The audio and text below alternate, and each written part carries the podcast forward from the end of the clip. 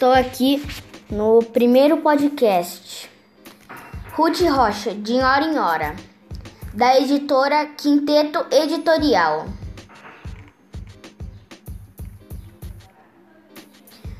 Marcelo vivia perguntando: Mamãe, o que é banda passar? Banda passar? Sei não, menino. Onde, onde é que você ouviu isso? Tem uma música que diz assim pra ver a banda passar. Não é banda passar, Marcelo. É banda passar. Pra ver a banda passar. Banda de música. No outro dia, lá vem vinho, vinha o Marcelo. Pai, sinal tem pelo? O pai de Marcelo não entendia. Que sinal, menino? Não estou entendendo. Sinal, pai. É do pelo sinal da Santa Cruz. Os, o pai de Marcelo suspirava e tentava explicar. Não, Marcelo, não é pelo, é pelo, é pelo. Um dia, Marcelo perguntou o que é Veazora. A mãe Veazora. A mãe Veazora? Marcelo, sei lá. A Gabriela Indagorinha disse que ia Veazora. Não, Marcelo. Não é Veazora. É ver as horas. Ver que horas são. Que horas são do dia. Bem, é como a gente faz isso. Bem, Marcelo, para isso a gente usa o relógio. É como é que a gente vê as horas no relógio. Dona Laura explicou. O tempo é todo divididinho. Cada pedaço bem pequeno do tempo se chama segundo. E o primeiro, como é que é, não atrapalhe. Marcelo, senão, aca senão acaba nunca. Num segundo e tempo que você leva para trocar uma nota de piano, por exemplo, para estalar os dedos, para dar um passo, para piscar o olho. Agora, 60 segundos fazem um minuto que o tempo que você leva para piscar o olho 60 vezes. E o tempo que você já leva para lavar as mãos, já sei, disse Marcelo. É o tempo que eu levo para para levar pro sorvete. Acabar. Ele sempre acaba num, num minuto.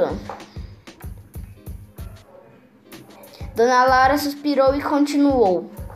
Você já reparou que o relógio é todo riscadinho entre um número e outro, pois um minuto é um tempo que o ponteiro grande do relógio leva para ir em um risquinho até o outro. Já entendi, disse Marcelo. Pode passar adiante, dona Laura, continuou. 60 minutos fazem, fazem uma hora é o tempo que você leva para fazer suas lições e é o tempo que eu, que eu gasto para fazer um almoço. Já sei, gritou Marcelo. É o tempo que você gasta no telefone falando com a sua vovó. Papai sempre diz que sua mãe fica uma hora nesse telefone. Dona Laura sorriu.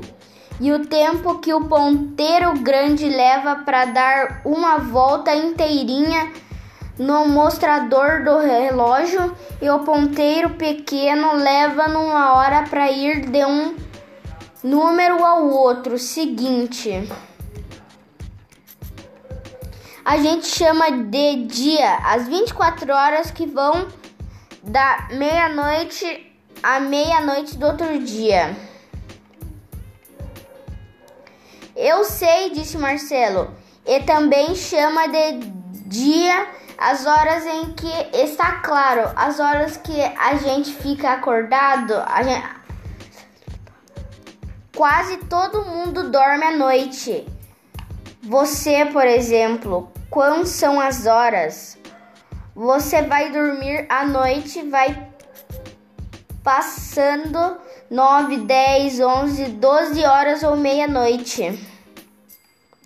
Pra mim, que isso, Marcelo? Prim? Prim, que isso, Marcelo? Prim! É o despertador que toca 7 horas. Não está certo. Está certo sim, às 7 horas. Prim! Toca o despertador e você levanta, vai se lavar, tomar café, veste sua roupa, pega seus livros e sai correndo para a escola, que já estou atrasado. E aí, prim, de novo. Prim, de novo.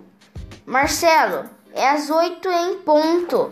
Prim, toca o sinal para eu para eu entrar na escola das 8 às 9. A gente estuda matemática das 9 às 10 e a gente estuda português é às 10 em ponto. Já sei, Marcelo. Prim, é isso mesmo. Tocar sinal pro recreio. Marcelo continuou às 11 horas e a aula de história ou se não de geografia às meio-dia, às 12 horas, ou ou eu nunca ouvi ninguém dizer 12 horas. De sim, meio-dia é a mesma coisa, em que 12 horas corresponde, dona Laura. É meia-noite é a mesma coisa que 12 horas da noite. Ao meio-dia a gente sai da escola. Uma hora a gente almoça. Às duas eu começo a estudar. Às três eu descanso um pouco. Às quatro eu tomo meu lanche. Às cinco vou brincar com meus amigos. Às seis eu tomo banho. Às sete eu janto. Às oito a gente conversa ou o papai conta história pra mim. E às nove cama, porque amanhã tem aula. E já sei, às sete o despertador faz prim. E acabou livres aqui foi o podcast de Ruth Rocha, o livro, deixa eu ver aqui, de hora em hora. Então esse foi o podcast. Tomara que seja aceito e tudo bem.